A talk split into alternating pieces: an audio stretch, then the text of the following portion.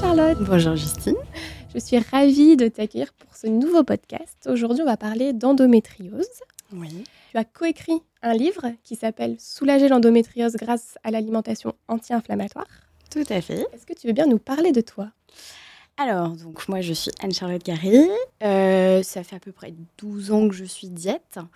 Euh, actuellement, donc, je travaille sur le CHU d'Amiens en pédiatrie, parce que j'ai la petite spécialité euh, pédiatrie. Et puis, euh, j'ai aussi l'autre spécialité, donc euh, sur la prise en charge de l'endométriose, que je fais déjà depuis euh, trois ans à peu près. Donc des consultations, etc. Et c'est ce qui a fait que, au fur et à mesure, alors Céline, on a coécrit ensemble le livre, mais au tout début, en fait, on travaillait ensemble pour de la pédiatrie. On continue encore aujourd'hui. Et puis, euh, sur le chemin, en fait, en travaillant, il y a forcément l'endométriose qui est arrivée euh, sur notre chemin. Et puis, et puis Céline m'a dit, mais il faut écrire un livre. Et euh, donc, elle s'est occupée de la partie recette. Et puis, moi, je me suis occupée de toute la partie diète, information, etc. Ok. Voilà. Comment tu es venue à l'endométriose? Alors parce que j'en suis moi-même atteinte, euh, avec un diagnostic comme pour beaucoup en fait maintenant, qui est, qui, est, qui est arrivé de façon très très tardif en fait, à l'âge de 29 ans, j'en ai 35 maintenant, donc euh, ce qui fait que voilà, c'est quand même assez tard là pour le coup. Voilà, je suis passée aussi par la case euh, patiente dans le sens où bah, il y a l'annonce aussi de la maladie, de devoir accepter. Euh, et puis ensuite de se dire bah, qu'est-ce que je vais pouvoir faire pour améliorer, pour, pour être mieux aussi dans ma vie. Et, euh, et puis je me suis toujours dit, de toute façon, avec euh, ce métier de base où on se dit de toute façon l'alimentation euh, fait toujours, euh, on peut toujours euh, apporter quelque chose suivant certaines pathologies. Et je me suis dit, il y a forcément quelque chose à faire pour soulager euh, à ce niveau-là sur, sur l'endométriose. Donc c'est passé par beaucoup d'informations. Et puis après, au fur et à mesure du temps, en fait, je me suis formée, je suis allée dans les réseaux où il fallait, d'aller aussi vers les médecins et d'autres professionnels qui étaient spécialisés. Et c'est ce qui a fait que bah, petit à petit, voilà, l'endométriose s'est aussi rajouté dans mon parcours.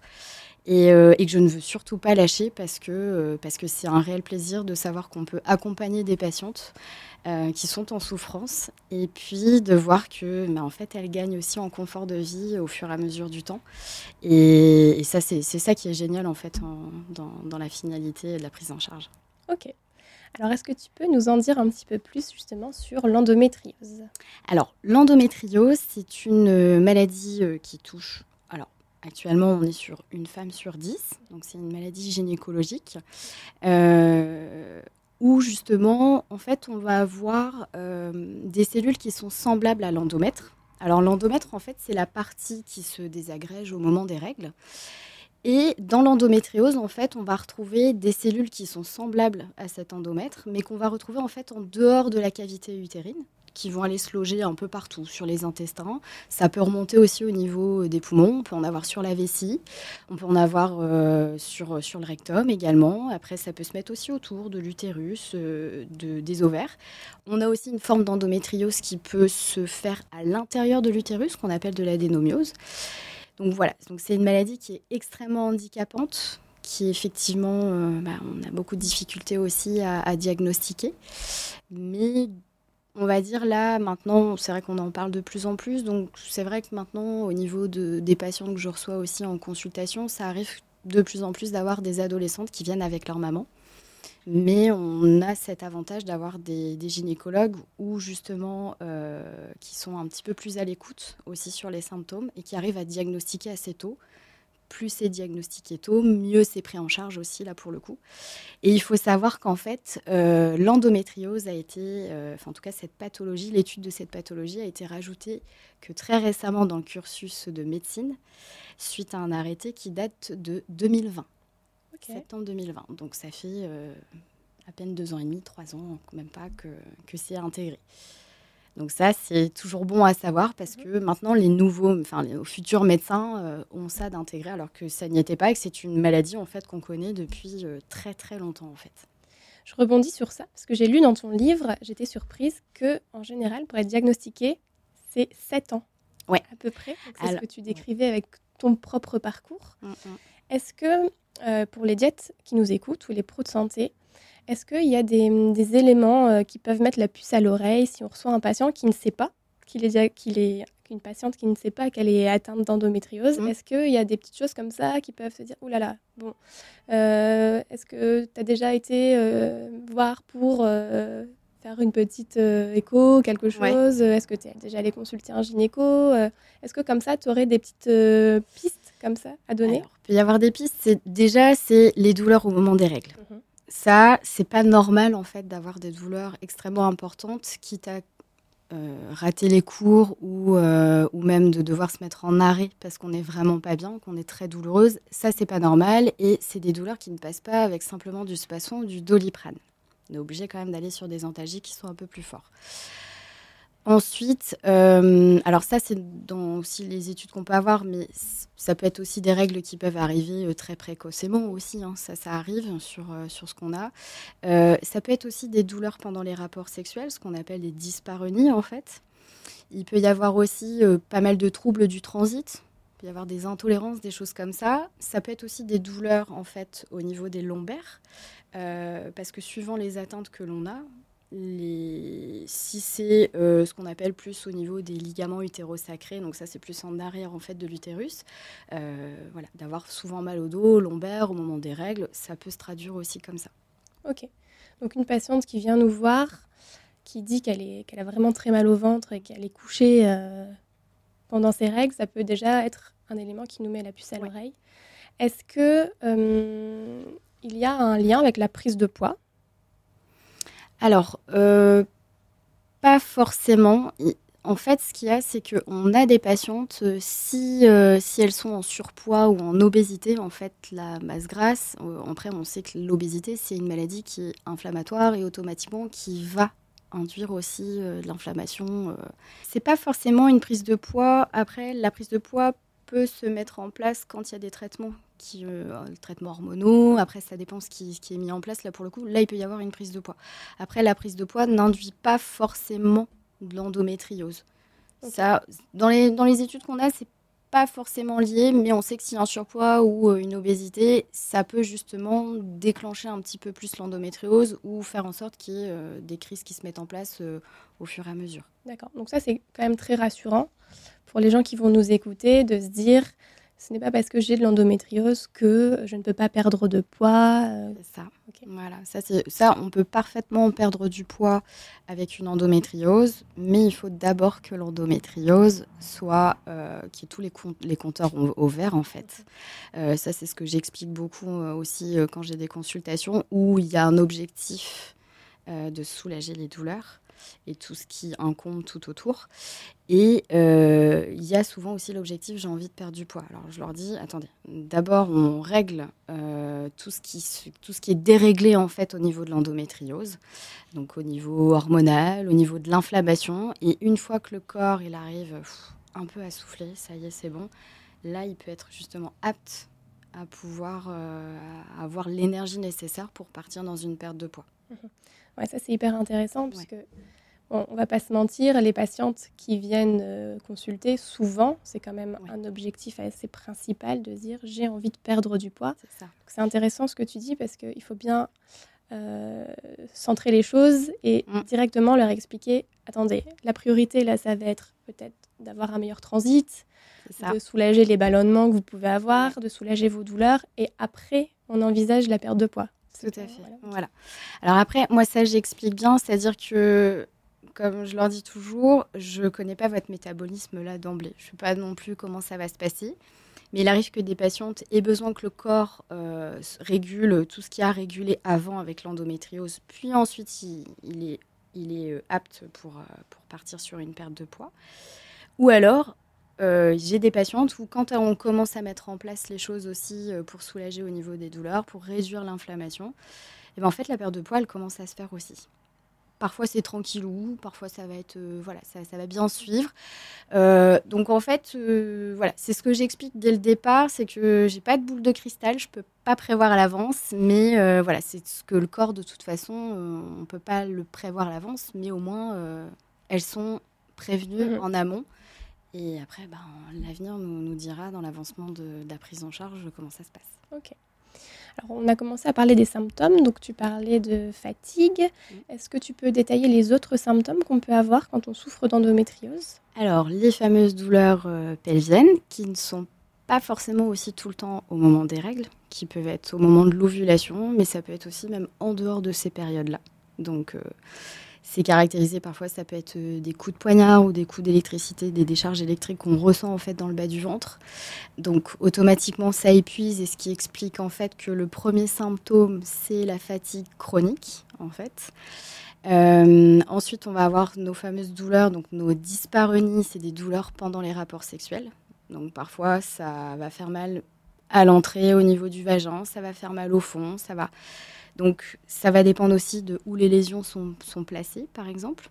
On peut avoir aussi des troubles urinaires, euh, parce que bah, si c'est logé au niveau de la vessie, bah, ça peut perturber. On peut croire aussi qu'on fait des, cystites ou des infections urinaires à répétition. Et puis, euh, ensuite, on va avoir aussi tout ce qui va être trouble du transit. Donc, on a des patientes qui peuvent être très constipées, comme d'autres où il peut y avoir beaucoup de diarrhée, alternance entre diarrhée, constipation. Euh, enfin, voilà, c'est très compliqué aussi à ce niveau-là. Est-ce qu'on apprend avec le temps à identifier les douleurs? Alors, on apprend à les identifier, on apprend à identifier ce que c'est plus douleur d'endométriose, on va dire, euh, au niveau pelvien, enfin vraiment dans le bassin. Et euh, voilà, quand on a mal au ventre, euh, qu'il y a une diarrhée qui va arriver, au fur et à mesure du temps, c'est des choses aussi où on arrive quand même à faire la différence là pour le coup. Mais de toute façon, ils sont tous un peu liés euh, dans tous les cas. Ok. Qu'est-ce que ça a comme retentissement sur la vie en règle générale, l'endométriose? Alors, ça a un énorme impact. Parce qu'en fait, tous ces symptômes-là euh, font que bah, y a un moment aussi, il y a de l'anxiété, il peut y avoir de la dépression aussi qui peut se mettre en place. Euh, ça a un impact à la fois sur la vie professionnelle, comme la vie aussi, euh, voilà, si on est en cours, qu'on va à l'école, qu'on rate des cours, si au niveau du travail on est souvent en arrêt, bon, bah, c'est vrai que ça impacte, c'est pas forcément apprécié aussi de l'employeur, donc ça émet aussi un stress, et le stress c'est très mauvais pour l'endométriose. Il y a un impact aussi sur la vie sociale, parce que, ah bah tiens, ce soir, mais je suis mal, je suis fatiguée, je suis pas bien, et ce soir, je suis invitée à une soirée. Bon, est-ce que je dis que je viens? Si je viens, le problème, c'est que je vais pas être bien. Et à chaque fois que je vais venir pour faire plaisir à mes amis, au bout d'un moment, ils vont me dire Ah bah, qu'est-ce que tu as Tu es toujours fatiguée? Bah, Tu as tout le temps mal. Euh, donc, c'est vrai que c'est des réflexions auxquelles l'entourage ne fait pas spécialement attention, mais qui deviennent blessants aussi au fur et à mesure du temps. Il y a donc l'impact en fait sur, euh, sur euh, l'entourage parce que l'entourage euh, essaye d'être compréhensif, mais parfois on a des entourages qui ne sont pas du tout, du tout compréhensifs. Et ça, je trouve que c'est ce qu'il y a de plus difficile à gérer dans ce genre de, pathologie. Voilà, c'est d'avoir quelqu'un en face de nous ou plusieurs personnes qui disent bon, c'est bon, bah, tu dors et puis, et puis ça ira mieux quand tu te lèveras. Mais en fait, non, pas forcément. On peut faire une très bonne nuit et puis, euh, et puis se réveiller encore avec beaucoup de fatigue. Oui, parce qu'en fait, la plupart des symptômes ne sont pas visibles finalement dans l'endométriose. La fatigue. Euh, c'est une maladie, c'est en fait c'est un handicap invisible. Voilà. Est-ce que toi, tu as des petits conseils à donner euh, peut-être à l'entourage des personnes qui nous écoutent, justement pour accompagner au mieux bah, une personne qui en souffre? Ouais, bah déjà c'est un petit peu de se renseigner sur, euh, sur la maladie, ce que c'est. Euh, là dans le livre en fait que, que j'ai euh, coécrit, le premier chapitre explique vraiment de façon alors très simple. Hein. On n'a pas voulu mettre des mots scientifiques, etc. pour que ça soit abordable aussi même pour des adolescentes. donc rien que déjà le premier chapitre permet aussi bah, de dire ah ouais en fait il y a tout ça. Euh, et puis après, d'en discuter, de communiquer aussi, euh, pour celle qui en est atteinte, de dire, bah voilà, moi ça me blesse quand, euh, quand on me dit ce genre de choses, parce que ça va être compliqué. Oui, je suis fatiguée, mais en même temps, les douleurs, bah, quand on a des douleurs, ou quand, je sais pas, on a une grippe, etc., de la fièvre, ça épuise. Et bien en fait, c'est un épuisement en permanence qu'on a avec des douleurs, même des troubles du transit, à force d'être tout le temps soit constipé ou en diarrhée, ça épuise aussi le corps, ça puise de l'énergie. Donc voilà, d'essayer un tout petit peu, voilà, de, de, comprendre, de pas non plus se mettre à 100% à la place de, de la personne, mais euh, d'avoir une, compréhension sur la maladie où bah oui parfois il y a de la fatigue de peut-être un petit peu de dire bon eh, ce soir voilà, c'est bon tu fais pas à manger je m'en occupe ou euh, voilà peut-être aussi de se partager les tâches à la maison de, bah, communiquer et d'essayer aussi un petit peu de, bah, de faire au mieux de soulager. Alors ça va pas passer par dire euh, euh, comment dirais-je ça peut être aller lui chauffer une bouillotte euh, parce qu'elle n'est pas très bien et qu'elle a besoin ou de lui faire un, thé, par exemple, euh, un petit thé, une petite boisson chaude. C'est ce genre de petites attentions qui font que euh, on le remarque. Et en fait, ça peut tout faire parce qu'on sait qu'on a de l'attention. Même si on ne peut pas aider physiquement, il y a des gestes qui peuvent aider. Ok, top. Si on fait le tour un petit peu des traitements là, qui existent actuellement, que tu peux nous... Alors, ça, c'est plus la partie médicale. Euh, traitement hormonal d'emblée. Donc, en général, la plupart du temps, c'est la pilule qui est mise en place. Et puis... Euh, enlève les règles, alors on continue? Alors, la, oui, la plupart du temps, c'est des pilules où justement... Alors maintenant, il y en a des spécifiques, endométriose, etc. Mais après, c'est encore à adapter en fonction de la patiente, hein, comme toute pilule de toute façon. Euh, donc, c'est une pilule en continu où bah, l'intérêt, en fait, c'est déjà de stopper les règles. Parce que si on stoppe les règles, automatiquement, on évite aussi qu'il y ait euh, une prolifération euh, des cellules, mais ça ne veut pas dire qu'il n'y a pas de douleur. On les limite, mhm. mais elles sont encore présentes. Et puis après, on va avoir d'autres types de traitements où ça peut passer par des injections. Donc, dans tous les cas, c'est ce qu'on appelle en fait une ménopause artificielle. Une pilule en continu, c'est une ménopause artificielle.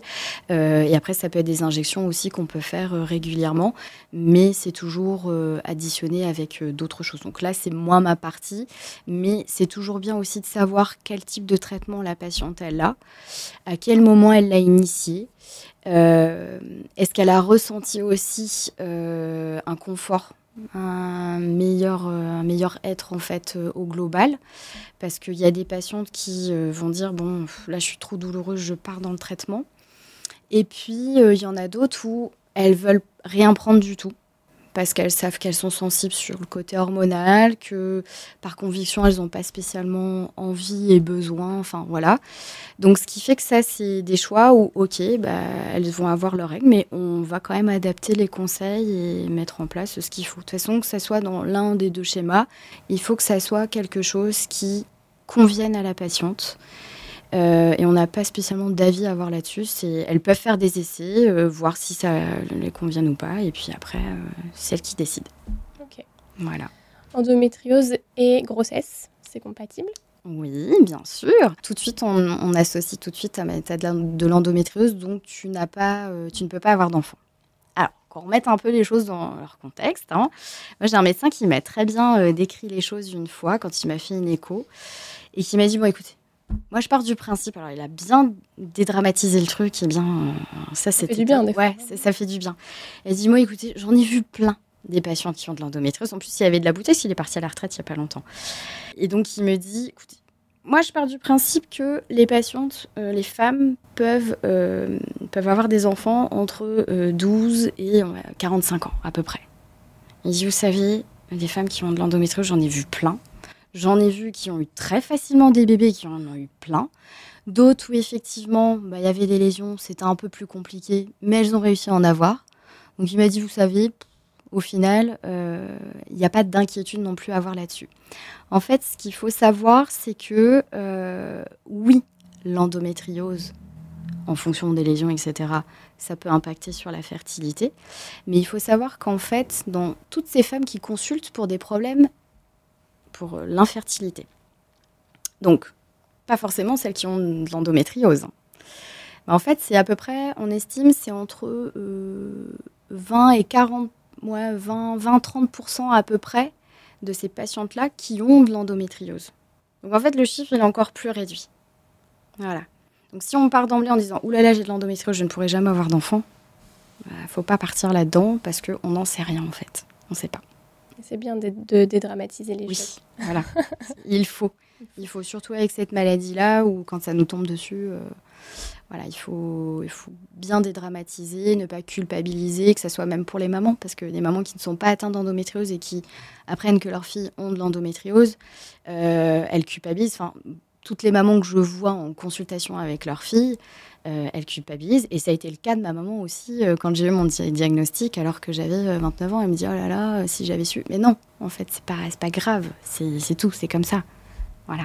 Ok, c'est intéressant ça. Euh, les mamans qui nous écoutent, euh, il y a peut-être aussi des petits conseils que tu peux leur donner euh, si, bon, voilà, si elles voient que leurs filles ont des règles très douloureuses. Mm. Il faut vraiment les inciter à consulter le plus tôt possible alors Il faut consulter, même si, parce que des fois j'ai des mamans qui me disent j'ai hésité à ce qu'elle aille consulter un gynéco parce qu'elle était jeune, à 14 ans, encore vierge, mais c'est pas une question d'avoir encore ou pas sa virginité, c'est d'aller voir un gynéco parce qu'il y a un problème qui est effectivement d'ordre gynécologique, la seule chose qu'il ne va pas pouvoir faire, c'est euh, l'examiner.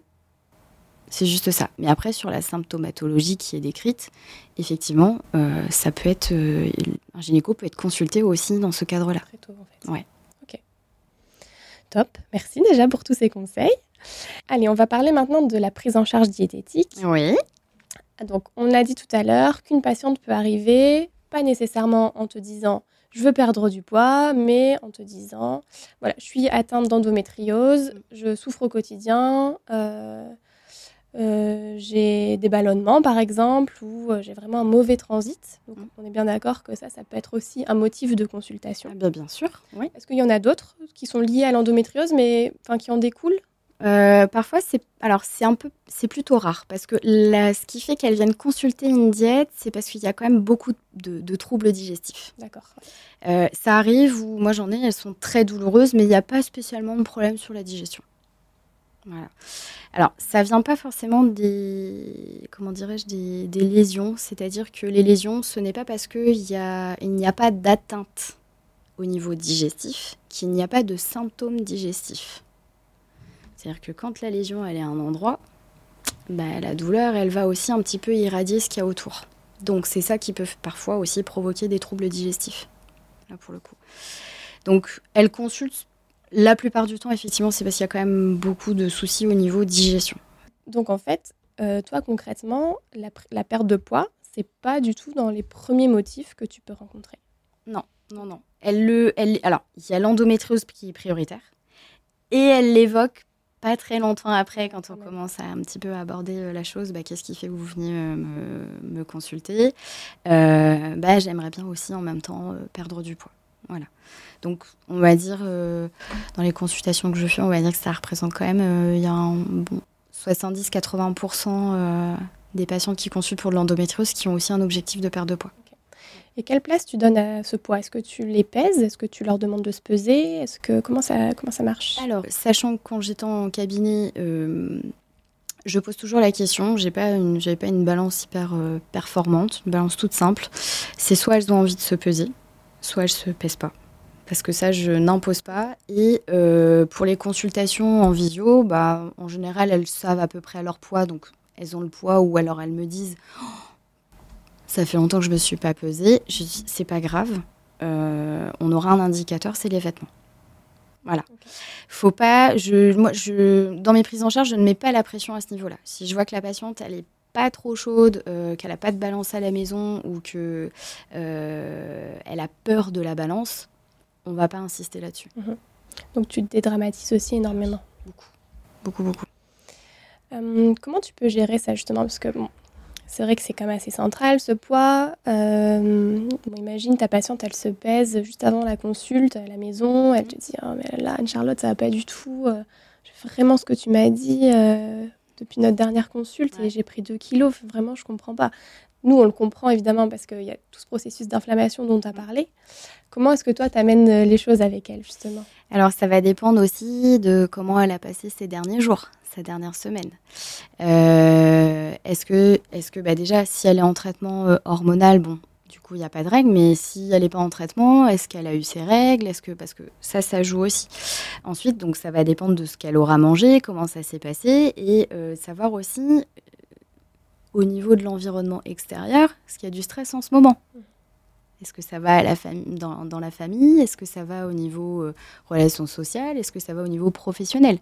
Parce qu'en fait, voilà, s'il y a une prise de poids, de toute façon, c'est forcément dû à quelque chose. Ok.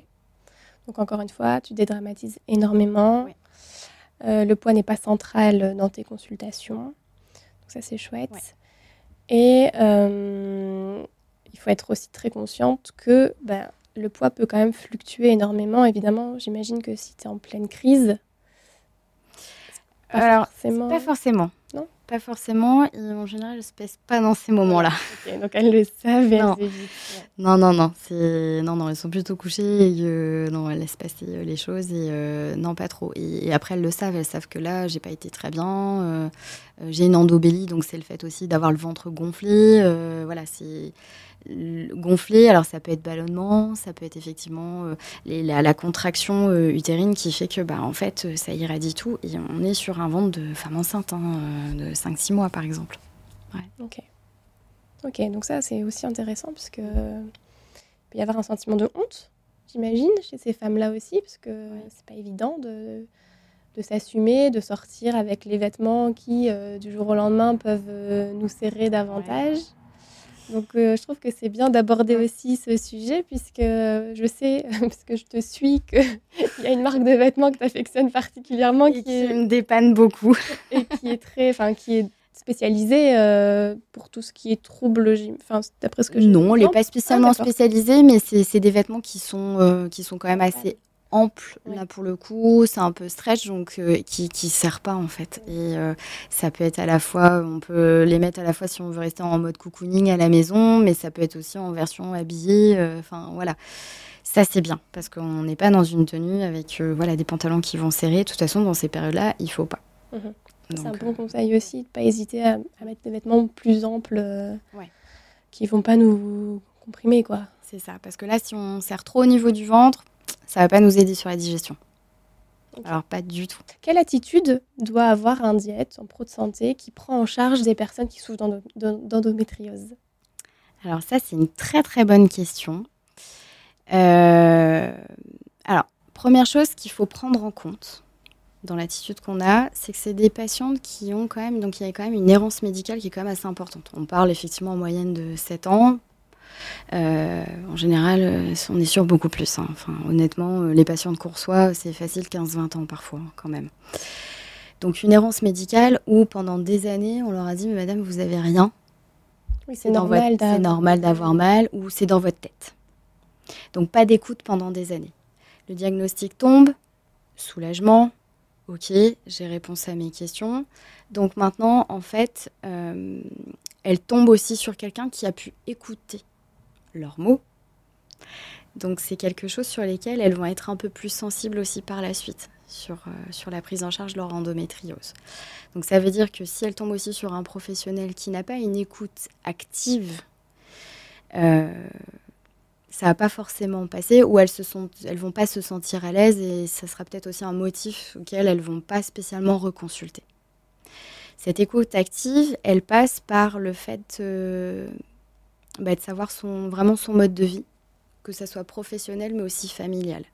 Parce que mettre en place une alimentation qui puisse la soulager au niveau de ses douleurs, il faut que ça soit facile. Alors moi je suis très pratico-pratique, il faut que ça soit facile dans leur vie de tous les jours. Mhm. pas une contrainte supplémentaire. Faut pas que ça soit une contrainte supplémentaire. Faut pas non plus leur dire d'emblée, euh, faut que ça soit restrictif. Non, c'est de voir un peu, voilà, l'état des choses, comment elles se sentent, comment elles sont, qui va être aussi important, c'est euh, quand on va mener surtout une première consultation, quand on reçoit ces patientes-là, c'est de savoir comment elles se sentent au niveau de leur douleur, au niveau de leur fatigue. De faire un point quand même sur le transit aussi, et puis aussi sur le stress. Parce que le stress, ça d'emblée, si elles sont très stressées, on a les douleurs, elles flambent. Ça nous fait flamber de toute façon l'inflammation. Donc automatiquement, c'est de savoir aussi dans quel état elles sont à ce niveau-là faut quand même avoir ces composantes-là en tête, d'essayer de cibler aussi à quel moment elles ont été diagnostiquées. Qu'est-ce qui fait que là, à l'heure actuelle aussi, euh, elles consultent là aujourd'hui et que ça n'a peut-être pas été maintenant, ou alors après, des fois, le diagnostic vient d'être posé, et donc du coup, euh, hop, elles sont tout de suite orientées, et ça, c'est génial. Il y en a certaines, elles vont pas consulter tout de suite parce qu'elles ont entendu que peut-être que l'alimentation pouvait faire quelque chose. Voilà. Donc de cibler un petit peu euh, ça. Si on est formé, c'est très bien, mais d'avoir euh, ce que j'appelle en fait ce qu'on appelle l'éducation thérapeutique du patient. C'est-à-dire que ouais, il y a la vie de famille qui fait bah ouais, mais moi, euh, en fait, le soir, euh, faut pas que ça me prenne diplôme, donc de donner des solutions, des astuces aussi pour que ça puisse s'intégrer euh, dans leur vie de tous les jours. Sinon, elles vont lâcher. c'est clair et net. Donc ça, ça va être très important. J'ai des patientes qui me disent mais moi, j'adore manger de la viande rouge cinq fois par semaine. Oh, ok. Bon bah écoutez, je vais pas vous dire en fait qu'il faut que ça soit plus du tout. Mais pour l'instant, on va peut-être se dire, est-ce que 3-4 fois dans la semaine, ça vous semble possible? Est-ce que ça peut être atteignable? Et puis en général, elle me dit, oui, oui, c'est bon, je peux. L'objectif final, c'est qu'il y ait une autonomisation sur l'alimentation qui pourra la soulager. Donc l'intérêt, c'est pas de l'avoir tous les 15 jours ou tous les mois, mais c'est de l'aider étape par étape à arriver sur cet objectif final. Ça, c'est toute l'attitude qu'il faut avoir, c'est qu'il faut vraiment avoir de l'écoute. Euh, ne pas montrer aussi qu'on bâcle les choses. Euh, elles ont besoin d'avoir cette, cette écoute-là et c'est ce qui fait qu'après, derrière, elles vont nous reconsulter aussi. D'accord. Donc, écoute active, bienveillance. Je pense que ça, c'est vraiment primordial. Très important. Euh, des conseils euh, hyper pratiques à leur donner aussi, euh, que ce soit au moment où elles vont mieux et au moment où elles vont moins bien. Donc, je, je rebondis sur ton exemple de viande rouge, peut-être lui dire bon, écoutez, la viande rouge, quand vous êtes, quand vous sentez que vous êtes douloureuse, ben voilà, on évite, mais finalement, c'est un peu du bon sens et comme ça va la soulager, à ce moment-là, c'est plus facile à mettre en place aussi. Après, on peut très bien dire, bah, faites un test pendant une semaine. Vous essayez pendant une semaine, puis vous voyez ce que ça donne c'est juste une semaine. Donc euh, en fait, on peut leur proposer pas mal de choses. Et en général, elles sont plutôt, euh, satisfaites de voir qu'on... Voilà, en fait, ce qui fait très peur, c'est le restrictif. C'est ce qu'elles ont lu sur Internet, euh, sur des forums. et donc en fait, elles se disent, oulala, là là, ça va pas du tout en fait se mettre en place dans, dans, mon quotidien en fait. Tu peux euh, les, les recevoir une fois par semaine au début. Comment tu fais ça? J'imagine que ça dépend de la personne, mais allez, quand tu sens qu'il y a vraiment euh, une vraie souffrance, tu peux. Euh, Alors, sur, sur cette forme, ces formes de prise en charge, de prise en soin, en fait, une première consulte, euh, bon, déjà, ça, dure un bon moment. Euh, moi, je conseille toujours de les revoir à peu près entre un mois, un mois et demi max, juste après. Parce qu'en fait, le temps qu'elles lisent aussi bah, les documents qu'on a vus ensemble, de savoir par quoi elle, allait pouvoir commencer aussi, parce que l'intérêt, c'est de, se de se fixer des objectifs qui soient atteignables. Et après, c'est pas grave si on n'a pas réussi à faire un petit, objet, un petit objectif qu'on avait fixé ensemble et se dire bah, la prochaine consultation, on va faire un état des lieux de, déjà de comment ça s'est passé entre la première fois et là, le moment où on se revoit. On ne sait pas non plus ce qui s'est passé entre ces deux consultations. Donc, du coup, l'état des lieux, de savoir ce qu'elle a réussi à mettre en place, ce qui n'a pas été, ce qui a été le moins bien, en fait. Et puis, en fonction de ça, en fait, on va revoir un petit peu comment. Donc, ça, c'est en fonction des patientes c'est celles qui vont un petit peu décider. On va dire que sur un accompagnement pour pouvoir les, les, aider à mettre en place une alimentation euh, thérapeutique comme ça pour les soulager, faut compter à peu près, on va dire, 3-4 consultations qui, qui, se déroulent sur l'année. Certaines vont avoir besoin d'avoir une régularité tous les un mois et demi à peu près. Euh, et puis d'autant plus si après une, un objectif de perte de poids. Ça sera peut-être un peu plus rapproché. Pour celles qui ne l'ont pas, l'intérêt, euh, voilà, l'intérêt c'est pas de les garder en accompagnement euh, à vie, mais c'est de les pousser vers la sortie en disant bon bah voilà, ça y est, c'est bon, euh, tout est ok, vous pouvez y aller, vous arrivez à, vous avez réussi à bien connaître votre corps, vous avez bien ciblé en fait les aliments qui passaient, qui passaient moins bien, ceux qui provoquaient un peu plus au niveau des crises. Donc c'est vraiment cette autonomisation sur leur pathologie, sur leur corps et sur l'alimentation. Mmh D'ailleurs, euh, dans ton livre, j'ai lu, euh, et je trouvais ça super intéressant, cette mise en place d'un carnet alimentaire. Oui. Est-ce que tu peux expliquer? Alors, ce fameux carnet alimentaire, euh, il peut être très bien. Alors, il ne faut pas que ça soit contraignant. Attention. Moi, j'ai des patients qui me disent si j'ai besoin de tout noter pour savoir ce que je mange. Alors, l'intérêt de ce carnet, c'est de se dire je note juste mes repas et puis je note aussi un petit peu mon humeur du jour. Est-ce que j'ai été très fatiguée ah bah tiens là euh, j'ai eu une diarrhée, j'étais pas bien, euh, c'était après tel repas. j'ai eu une contrariété aussi. Donc ça de, de, le noter. Et ce qui fait qu'en fait on, ça va nous permettre, ah bah tiens ce jour-là j'étais aussi très fatiguée. Et puis, euh, et puis le lendemain, j'avais des douleurs. Ça va nous permettre en fait de savoir, bah, de, mieux cibler des intolérances, savoir quel aliment va faire que bah, là, je suis complètement détraquée. Ah oui, effectivement, j'ai refait un repas où il y avait aussi cet aliment-là. Bon, bah, je vais juste le consommer, voir ce que ça donne. Ça me donne des douleurs, ou je suis pas bien derrière, ou je suis très fatiguée. Bon, bah, du coup, hop, je sais que je peux le mettre de côté. Voilà. Ça permet de faire des liens, de mieux se connaître aussi. C'est ça. C'est important, ouais. Ouais. Ok. Est-ce que tu travailles avec d'autres professionnels euh?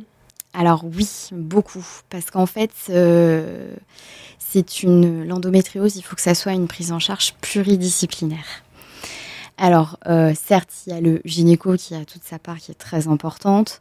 Euh, pour certaines patientes euh, qui ont des difficultés aussi sur l'intensité de la douleur, parce qu'attention, l'intensité de la douleur est variable d'une personne à l'autre de façon générale et encore plus aussi dans l'endométriose. On ne peut pas comparer une endométriose à une autre. c'est une femme, une endométriose. Ça, c'est, euh, il faut bien se mettre ça aussi euh, en tête. Donc du coup, il y a le médecin de la douleur qu'on peut aussi euh, aller voir parce que lui, il va amener peut-être certains traitements qui va adapter aussi. Et puis bah, après, le tout, c'est de faire aussi des points réguliers avec lui. Et ce qui va automatiquement conseiller, ce que moi je conseille fortement aussi à mes patientes, quand elles sont très douloureuses au niveau du bassin, c'est de faire de la kiné. Alors de la kiné, donc c'est de la rééducation euh, périnéale, qui est très importante parce que qu'il y ait eu une intervention chirurgicale ou même s'il n'y a pas d'intervention chirurgicale, en fait, ce qui se passe, c'est que les lésions, euh, quand elles sont inflammées, ça fait mal. On va aller contracter, en fait. Cette contraction va faire que bah, ça va un petit peu aussi irradier tout autour, tout ce qu'il y a, les tissus, les organes. Et en fait, plus ça va irradier et plus on aura en fait un bassin qui va être, euh, ça va de la pierre et en fait on sera hyper douloureuse. Et donc l'intérêt de la kiné, c'est d'aller justement aller assouplir tous ces endroits-là, d'apprendre à se détendre, à se reconnecter aussi au niveau de son bassin. Donc ça, de la rééducation de kiné, il faut absolument la faire. C'est aussi en lien avec l'ostéopathe. Donc l'ostéopathe, d'aller le voir deux fois dans l'année. Il n'y a pas besoin non plus que ça soit tous les mois. Mais de rééquilibrer, voilà, parce que le plus souvent, c'est des décalages de bassin, des choses comme ça qu'il faut remettre aussi en place. Et puis après, euh, s'il y a euh, des dyspareunies, donc des douleurs au niveau des rapports sexuels, il y a aussi de la rééducation qui peut se faire avec euh, des sexologues. Alors c'est d'autant, c'est encore mieux s'ils sont spécialisés en endométriose. Mais euh, comme ça, il y a des exercices aussi à faire de pratique. Et ça, ça aide beaucoup parce que je suis en partenariat aussi avec euh, une sexologue qui est vraiment spécialisée en endométriose. Et, ce qui est génial, c'est qu'elle m'envoie des patientes et moi, je renvoie aussi des patientes. Et en fait, on voit l'évolution au fur et à mesure du temps. Euh, et que c'est un accompagnement qui n'a pas besoin d'être à vie. Au niveau de la santé mentale, je pense que tu vas pas me contredire si on sent que notre patiente, elle est vraiment en souffrance d'orienter vers une psy. Oui, tout à fait. Et il faut le faire. Il faut le faire. Parce que le problème, c'est que si on ne part pas sur un, accompagnement euh, avec, euh, avec un psychologue, euh, on va pas non plus améliorer ses douleurs. L'anxiété, la dépression accentuent en fait l'inflammation. Ça, c'est indéniable. Donc, il faut se faire aider, il faut l'accepter. C'est une forme de médicament. Hein. Ce n'est pas un médicament qui va impacter euh, sur l'organisme et donner des effets secondaires. C'est une autre forme de médicament qu'on a besoin d'avoir à un moment de sa vie. Voilà. C'est très utile de le rappeler. Oui. Parce que bon, il y a encore beaucoup de personnes qui ont du mal à aller consulter. Et puis, euh, je trouve que c'est bien de le dire. Et il faut le dire. je fais un petit lien. Donc, tu parlais kiné, ostéo. Mmh. Euh, la place du sport euh, avec l'endométriose, toi, qu'est-ce que tu en penses? Il faut en faire. Alors, euh, pas aller courir un marathon euh, tous les jours, hein, c'est pas l'intérêt. Euh, l'intérêt, c'est de bouger. Alors, ça, de toute façon, ça fait partie des recommandations de base, hein, même les prescriptions maintenant, voilà. Donc ça, il faut. En fait, ce qui va se passer avec l'activité physique, c'est que pareil, ça va aussi sécréter ce qu'on appelle des endorphines, et nos fameuses endorphines vont nous permettre aussi de soulager les douleurs. Donc, que ça soit même histoire de bouger, alors même si on n'est pas très sportif, on on peut très bien faire un petit peu du pilate ou des choses, des étirements qui ne demandent pas un effort spécifique, mais qui en plus vont pouvoir soulager. Euh, et puis après, ça peut être de, la marche, hein, tout simplement, euh, d'aller au moins prendre l'air, de s'aérer euh, également. Ok. Imagine, on a une patiente en pleine crise. Je pense que tu me diras que ça dépend de l'intensité des douleurs, mais est-ce que ça peut avoir un intérêt d'aller marcher alors qu'on a mal? Alors, euh, effectivement, ça va dépendre du type de crise, de l'intensité. Alors, il est possible de faire plutôt des étirements dans ces moments-là. Voilà. Euh, mais honnêtement, euh, aller courir, non. Parce que courir, ou. Alors, peut-être qu'éventuellement, aller à la piscine, mais bon, si on a un ventre gonflé, on va pas avoir envie d'aller à la piscine. Mais ça, c'est, on va dire, des activités douces qui peuvent aussi soulager en même temps. Si c'est du travail sur la respiration, ça va aussi aider là pour le coup. Donc après, faut pas non plus partir dans un renforcement musculaire, euh, quelque chose de très intense, euh, du squash, euh, des choses comme ça, alors qu'on est douloureuse. L'énorme douleur, surtout les crises comme ça, ça cause une très grosse fatigue aussi à côté. Donc on n'a pas forcément l'énergie pour justement faire une, une séance de sport où on va beaucoup se dépenser. Ok. Est-ce que le sommeil peut être perturbé quand on souffre d'endométriose? Alors oui, ça peut être perturbé. On peut avoir des réveils nocturnes dus aux douleurs. D'accord.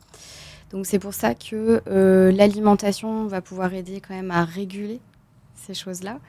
Et puis euh, c'est de savoir un petit peu quelle est la routine de la patiente. Est-ce qu'elle est stressée aussi? Donc à ce moment-là, peut-être on va lui conseiller des choses pour aider à mieux gérer son stress, quitte à le faire avant de se coucher, par exemple, pour euh, initier en tout cas euh, à ce que le sommeil s'installe, euh, enfin la, mise au sommeil se, mette en place. et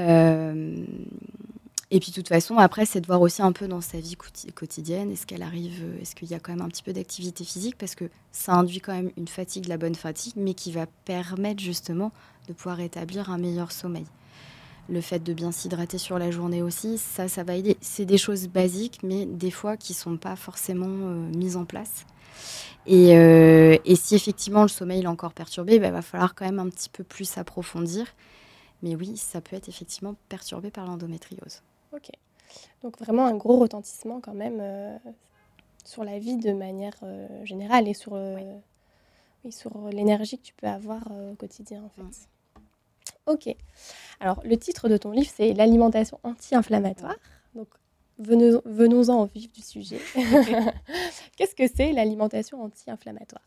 Alors, anti-inflammatoire, bah, parce qu'en fait, alors, il existe plein de, pathologies euh, qui sont inflammatoires. Et l'endométriose, justement, fait partie aussi de ces euh, différentes maladies euh, inflammatoires. Mais en plus de ça, on a l'activité hormonale qui joue sur cette inflammation. Donc l'intérêt de cette alimentation, ça va être déjà de réduire le terrain inflammatoire, ça c'est une première chose. Et quand on l'adapte aussi par rapport à l'endométriose, l'intérêt c'est de pouvoir mieux réguler l'activité des oestrogènes, parce que c'est eux qui, euh, induisent en fait euh, une remontée euh, des douleurs si justement l'activité est plus importante. Euh, voilà. Donc là, l'intérêt, c'est aussi d'abaisser cette activité œstrogénique. Et donc, ce type d'alimentation va pouvoir, euh, va pouvoir jouer sur différents axes. Mhm. On a des aliments inflammatoires et d'autres qui vont aider. Alors, est-ce que tu peux nous faire une petite liste de ce qui va nous aider? Alors, ce qui va... Alors les aliments anti-inflammatoires. Alors, pour ce qui est anti-inflammatoire, la première chose je conseille, euh, surtout si les patientes elles ont des difficultés à l'intégrer dans leur alimentation, c'est les légumes cuits. Alors, les crudités, oui, mais euh, comme elles font beaucoup de diarrhée ou sont souvent constipées, le cru, c'est sûr, ça va apporter euh, des antioxydants, vitamines, minéraux, etc. Mais on va on, va leur dire de pas forcément accentuer sur ce côté-là, plus sur le versant cuit, parce qu'en fait, les phytoestrogènes qui sont contenus euh, dans nos fameux légumes, donc phytoplantes oestrogènes, donc en fait, il y a des, ces phytoestrogènes ressemblent nos œstrogènes endogènes, donc euh, fabriqués par le corps. Mais en fait, ils, sont, euh, ils ont une activité qui est euh, beaucoup plus basse, en fait. Et donc, l'intérêt de ces phytoestrogènes, c'est d'aller se, mettre sur les récepteurs de nos cellules à la place de nos œstrogènes endogènes. Et, et du coup, c'est ce qui va nous permettre d'abaisser l'activité œstrogénique donc on diminue aussi notre imprégnation œstrogénique. Euh, le fait aussi que ça soit euh, en version cuite, ça va beaucoup aider au niveau du transit et diminuer les ballonnements. Donc ça, c'est un truc d'emblée à essayer de mettre en place ou d'éduquer en fait la patiente à mettre en, place petit à petit ou de lui trouver des solutions, des petites choses, euh, voilà, l'aider à ce niveau-là. Ensuite, on va avoir quand même sur le fait bah, les fameux oméga 3 donc les oméga 3 qu'on retrouve dans tout ce qui est euh, poisson gras, dans certaines huiles végétales aussi, comme euh, l'huile de colza, de lin, euh, l'huile de noix aussi. ça, ça va avoir un intérêt de vérifier qu'elle ait un bon apport quand même quotidien. Alors, par rapport au poisson gras, on reste dans les recommandations à une consommation une fois par semaine ça suffit, mais qu'elle ait aussi son apport via les huiles végétales en consommation crue de façon quotidienne. Ça, ça va pas mal nous aider sur le terrain inflammatoire. Euh, ensuite, on va avoir, euh, on aura tout ce qui est euh, des épices, des aromates. Donc, on aura la cannelle, le thym, le romarin, le curcuma aussi. ça, ça sera à mettre un petit peu régulièrement dans son alimentation, de pas non plus. De toute façon, il ne faut pas non plus que ça soit en excès. Un excès d'oméga 3, ça va pas non plus être l'idéal.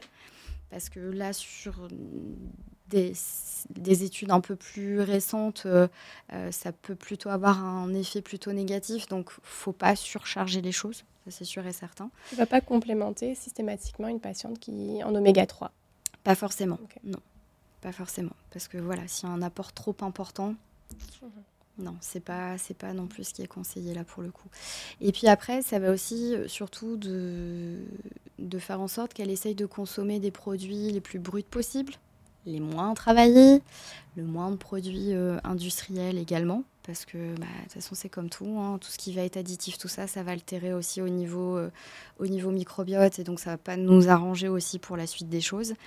Euh, et puis on a aussi le fait de, limiter un petit peu, alors de varier tout ce qui va être au niveau féculent, produits céréaliers, de pas non plus avoir une très grosse quantité de gluten dans la journée c'est pas de le supprimer. Mhm. Il y a des patientes en fait qui auront une hypersensibilité au gluten, où effectivement, bah, d'emblée, dès qu'elles vont en consommer, bah, elles ont un seuil de tolérance qui est quand même assez sensible. D'autres patientes où euh, elles me disent oh, à ce moment j'ai quand même des douleurs, je comprends pas, pourtant je fais comme ce que, vous me dites, je mets des légumes, je vais, je mais là en fait euh, il y, a du pain, il va y avoir des pâtes, euh, il va y avoir beaucoup de choses à base de gluten dans la journée, et donc effectivement ça peut être ça aussi, alors pas forcément des douleurs, mais qui peut augmenter sa fatigue, par exemple. Ou inversement, elle peut avoir beaucoup de douleurs, mais pas forcément de la grosse fatigue, et pas forcément avec des, douleurs au niveau euh, transit, pas forcément des troubles.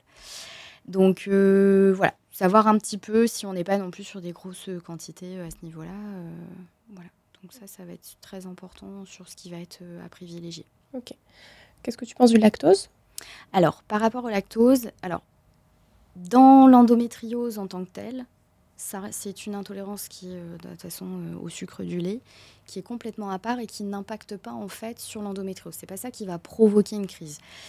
Euh, si on est sensible au lactose, c'est qu'en fait on a une intolérance au lactose. Il faut savoir que les patientes qui sont atteintes d'endométriose, il y a quand même un très gros pourcentage, je dirais quand même un bon 90-95% qui ont le microbiote qui est déséquilibré.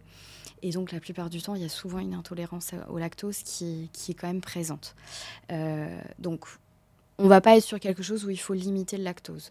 Par contre, euh, il va falloir faire attention, c'est sur la consommation de produits laitiers d'origine animale. Pas que le, tout ce qui est à base de lait de vache, a aussi chèvres, brebis, etc. c'est tout simplement en fait par rapport aux perturbateurs endocriniens. Donc tout simplement parce que alors, les produits laitiers d'origine animale, on, conseille de les limiter. Deux max à peu près dans, par jour, en comptant la portion de fromage. Il ne faut pas l'oublier.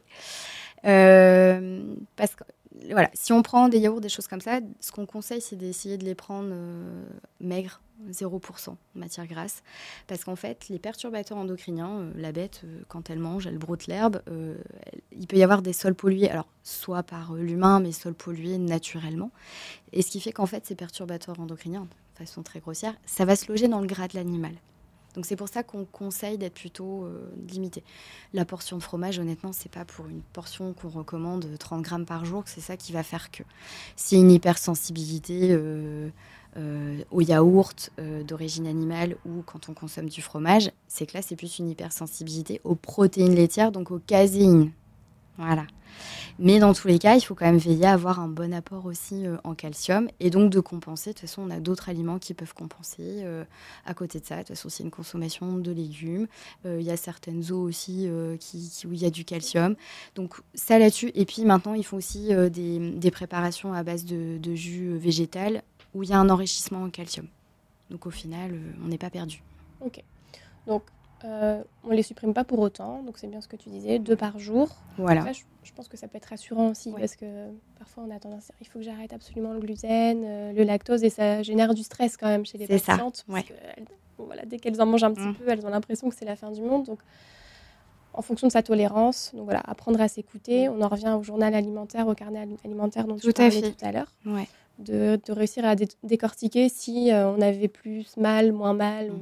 voilà donc ça, c'est intéressant. On parlait de la viande rouge tout à l'heure. Qu'est-ce que tu peux nous dire alors sur ça? Alors la viande rouge qui est pro-inflammatoire, donc là, il faut vraiment faire attention euh, parce que on, a automatiquement euh, un terrain inflammatoire qui va être bien augmenté. Alors ça va dépendre des patientes. Des fois, elles vont consommer de la viande rouge. Alors soit elles vont être très très très très très fatiguées, ou alors d'autres où ça va leur donner des douleurs euh, extrêmes. Je prends pour mon cas personnel, je suis très fatiguée pendant 2-3 jours et après, j'ai des douleurs et des saignements. Il y en a d'autres, ça ne sera pas du tout caractérisé de cette manière-là. Quand tu manges de la viande rouge Ouais. Donc, euh, ce qui fait que, voilà, c'est bien si effectivement, alors si on adore ça, on essaye de réduire, on fait peut-être un essai sur une semaine, comme ça on peut voir un petit peu mhm. ce que, ce que ça donne. Euh, et puis, moi j'adore la viande rouge, mais ce qui fait qu'effectivement, ma consommation a fortement été réduite parce que derrière, c'est mais je, sais que derrière, je vais avoir mal. Donc quand j'en mange, je me dis, je vais pas être bien pendant une semaine après derrière. Donc qu'est-ce que j'ai sur la semaine qui suit? Voilà, si j'ai envie de me faire plaisir, je vais quand même le faire. Et c'est ce qu'on explique aussi dans le bouquin avec Céline, c'est que Céline, elle adore aussi la viande rouge, en plus pour être chef de cuisine. Les steaks tartare, voilà, c'est son petit péché mignon. Euh, c'est pas grave, elle va le prendre. Mais derrière, elle sait que bon, il va falloir revenir sur euh, des choses qui sont anti-inflammatoires, qui vont pouvoir apaiser là pour le coup. Voilà. Donc viande rouge pro-inflammatoire, produits laitiers, on a dit que ça dépendait, mais qu'il fallait se limiter à deux. ouais. Sans surprise, bon, je me doute ce que tu vas dire sur tout ce qui est euh, acide gras, transformé. Voilà. on essaye d'éviter aussi. Ouais, ouais. Tout ce qui est... Alors en plus, euh, ça, les, acides gras saturés, on en retrouve dans pas mal de choses. Et c'est souvent dans des produits qui sont transformés, des choses industrielles. Euh, et, et, ça, c'est ce qu'il faut éviter de toute façon dans ce type d'alimentation. De toute façon, c'est d'être sur euh, voilà, une alimentation qui soit avec le moins de produits transformés. Parce que sur ces produits transformés, en plus de ça, il y a des ajouts d'additifs. Ces additifs, il y en a certains qui vont altérer au niveau de la digestion. Donc si on est déjà fragile avec notre microbiote, ça va clairement pas nous aider. Ok, ouais. Et donc dans le livre que tu as coécrit, et donc euh, j'ai vu qu'il y avait des petites recettes super sympas justement. Euh, bon voilà, si on a si on aime bien ce petit côté un peu sucré au goûter ou ce genre de choses, bah, il y a des petites recettes euh, super chouettes. Super sympa. Il y a une recette que tu aimes vraiment dans ta petite recette préférée du livre? Euh, Non, bah, moi c'est plus le sucré en fait. Donc euh, non, c'est plus euh, j'aime bah, les cookies que je fais souvent. Ça, les cookies sont top. les pancakes aussi. Et puis là, j'ai fait il n'y a pas trop longtemps, parce que je ne l'avais pas encore fait. C'est la mousse, la mousse au chocolat, mais avec de l'avocat. Et ça, c'est top. Surprenant, mais. C'est euh, surprenant. C'est... Et, euh, et, ça, quand Céline me l'a proposé, je me suis dit, mais je ne connais pas. tout le monde connaît avec, euh, avec jus de pois chiche, ce genre de choses. Mais ouais, non, c'est... je ne connaissais pas. Donc, du coup, c'est une belle découverte aussi. Et c'est très bon. Donc, du coup, puis on peut... elle est adaptée anti-inflammatoire. Ok, super. On n'a pas parlé du sucre. Qu'est-ce que tu peux nous dire sur le sucre alors? Oui, alors le sucre, tout ce qui est produit sucré, donc le sucre qu'on va rajouter, dans les gâteaux, les bonbons, les viennoiseries, etc. Là où il faut faire attention, c'est que euh, ce sucre-là, certes, on a notre pancréas qui fonctionne bien. Euh, c'est lui qui régule en fait la glycémie, donc le taux de sucre dans le sang, et euh, il envoie l'insuline pour pouvoir remettre justement la glycémie dans un taux normal. Et ce qui se passe, c'est qu'en fait, quand on a tendance à manger pas mal de choses sucrées, donc composé avec pas mal de glucides simples. Hein. On va partir euh, sur cette tangente-là aussi. Euh, ce qui va faire que automatiquement, ça augmente. Mon pancréas, il fait quoi? Il relargue de l'insuline, ce qui est tout à fait normal. Le problème, c'est que le fait de relarguer une très grosse, euh, une très grosse quantité d'insuline, en fait, l'insuline est pro-inflammatoire. Donc là, ce qu'il va falloir vérifier aussi, c'est dans nos fameux petits journaux alimentaires, toujours demander aux patientes quand même de remplir sur plusieurs jours. Et euh, quand elles se disent qu'elles sont très douloureuses, bah souvent il y a aussi des petites collations, enfin des petits grignotages à droite à gauche où ça va être des choses sucrées. Donc là, l'intérêt, ça va être d'essayer de quand même diminuer cette part-là. Et en plus de ça, c'est que ça joue pas que sur l'inflammation, ça va jouer aussi sur euh, le terrain euh, d'activité des œstrogènes, parce qu'en fait, on a une partie des œstrogènes qui sont fabriqués dans le, tissu adipeux. Ce qui se passe, c'est que bah, automatiquement, c'est un type de sucre de toute façon qui n'y a pas d'intérêt en fait pour le corps. Donc euh, bah, là où il peut avoir des réserves, allez hop, il va stocker et automatiquement il stocke dans le tissu adipeux.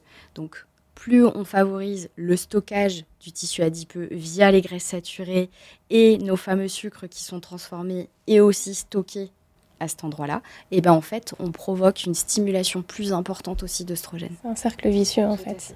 Donc, euh, tu es en train de nous dire qu'il faut qu'on essaye ta petite recette de cookies en fait, c'est ça? Voilà, c'est ça, exactement. on a compris. Merci beaucoup Anne-Charlotte pour ce moment partagé. Où est-ce qu'on peut te retrouver? Alors, on peut me retrouver sur euh, Astuces de diète, sur euh, les réseaux sociaux, donc Instagram et sur euh, Facebook. Et où est-ce qu'on peut retrouver ton livre? Alors, mon livre, on peut le retrouver aussi bien à Cultura, sur la FNAC, mais aussi sur les plateformes sur Internet comme Amazon, etc. donc, il est disponible partout. Ok.